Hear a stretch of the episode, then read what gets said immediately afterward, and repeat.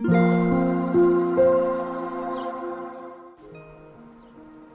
イスレメディー心と体にちょこっといい話。元看護師ホメオパス井上真由美です。今日は私が愛してやまないお掃除の方法をお伝えしたいと思っているんです、えー、愛してやまないとかかなり大げさなんですが、えー、私の推し推しのお掃除方法があってですが、えー、今日はその、え手前のお話を先にさせていただきます。えっと今日本で使うことが許可されている登録済みの化学物質ってあるんですけど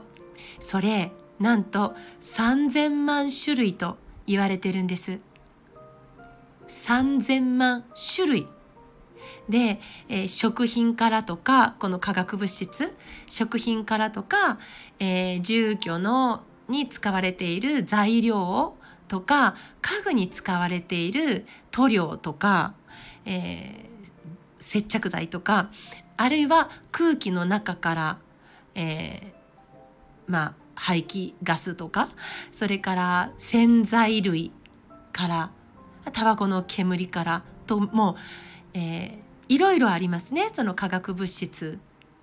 いろいろ私たちの環境にあります。ちなみにタバコ1本あたりの主流塩主流塩っていうのはえー、これは吸った本人の体に入って出てくる煙ですね。これ主流塩って言うんですけど、この主流塩を1としたとき、タバコの先からスーッと立ち上っている副流塩。こっちの方ですね。えーえー、吸われる方がタバコを手に持っている、その持っているタバコの先からスーッと立ち上っているこの副流炎の方に含まれているニコチンは主流炎を1とした時に2.8倍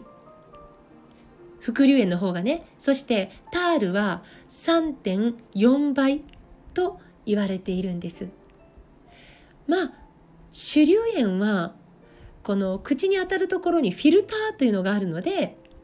フィルターを通してその煙体の中に入るんですよね。なので意外と大丈夫大丈夫っていうかでもまあ意外と問題は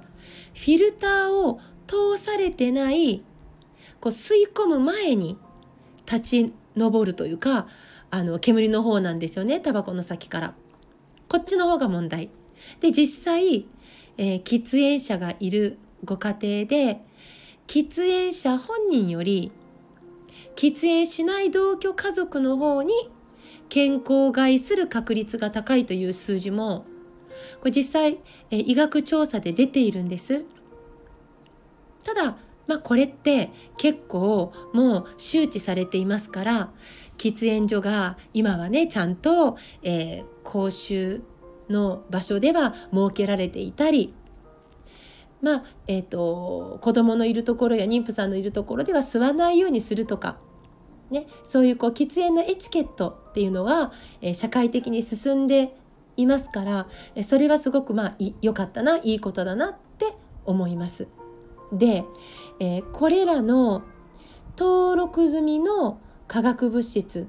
がまあ3,000万種類と言われている、まあ、ものが、まあ、タバコだけではない、まあ、いろいろいろいろな、えー、とところからというかものからあの、まあ、私たちの体に接触してくるわけなんですがこれらが私たちの体の中に入ってくるルートしてどういう方法どどういう方法どどんな風に入ってくるかなんですけどまず口からこれ傾向と言います。口からが8%全体の。そして経費。これは皮膚から体内に入るという意味ですね。経費。これは7%残りの84%はなんとなんと呼吸からなんです。呼吸から。なので、えー、私たちが生活する空間の空気。これ工夫してまあ、えー、可能な限り清らかにすがすがしく維持できたらいいなと、えー、思います。それでもクリーンルームにするわけにはいかないですし、まあ、必要もないんですけど、ね、で、えー、避けられない時もあるかと思うので、え数日かけてこれまでお伝えしている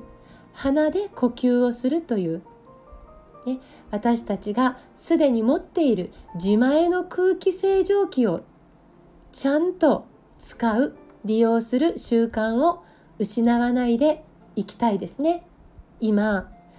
鼻で呼吸ができなくなっている人たちがたくさんいますからそしてその上で、ね、その上で私たちが日々、えー、空気を正常に保つために日々できる私の推し推しの愛してやまないちょっと大げさなお掃除の方法について明日お話ししたいと思います。今日も最後まで聞いてくださって本当にありがとうございます。また明日お会いしましょう。